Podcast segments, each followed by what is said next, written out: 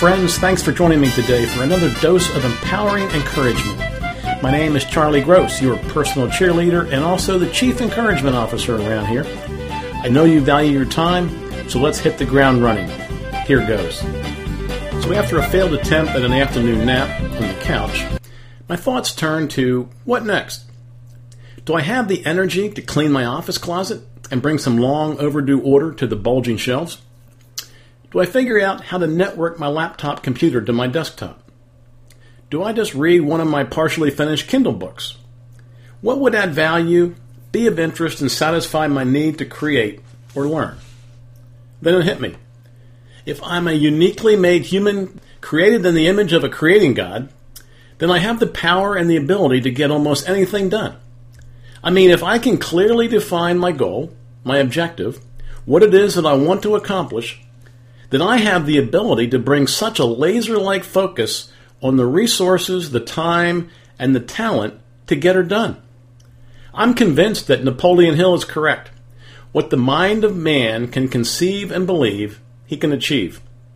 The only limiting factor is in not wanting something badly enough to clearly define it and want it to the exclusion of other competing things. Let me give you a trivial but concrete example. If my goal would be to have a perfectly organized office closet, I would schedule the time to get it done. I'd make some decisions on what to do with the overflow of books. I'd purchase some plastic tubs and labels to help organize it. I'd move some of the excess, excess files and papers to file boxes in the basement. I'd even decide on what should be trashed, given away, or stored for a garage sale. It might take me five or six hours and a few dollars to achieve, but it would be easily done. So, since I'm spending my time journaling, it's quite obvious that I'd rather reflect on these ideas with a pen rather than have an organized closet. But do I make my point? We are given total freedom and the total capacity to achieve what we decide to do. Those who excel in life, business, or in organizations have the simple ability to paint clear pictures of what they want to accomplish.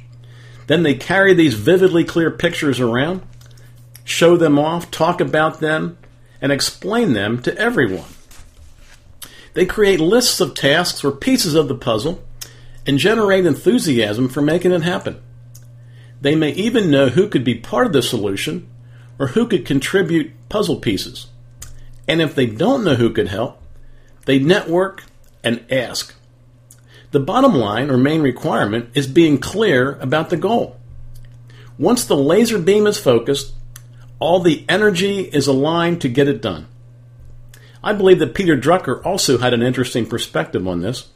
He stated that just as we need to define our priorities, we also would do well to define what we will not do.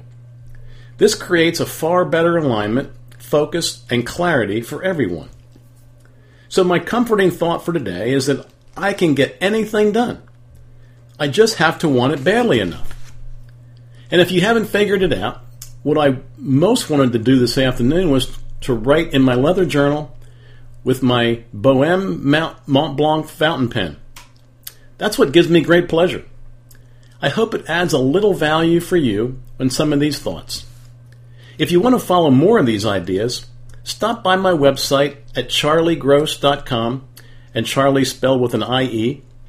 There you can follow links to other podcasts, websites, or you could even find the link to buy one of my books. Until next time, have a fabulously creative week.